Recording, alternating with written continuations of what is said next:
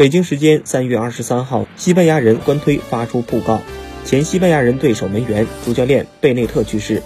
新冠肺炎在欧洲流行开来之后，贝内特也被确诊了新冠病毒，并最终医治无效身亡，享年八十五岁。截至目前，足坛已经有七人因此丢掉性命。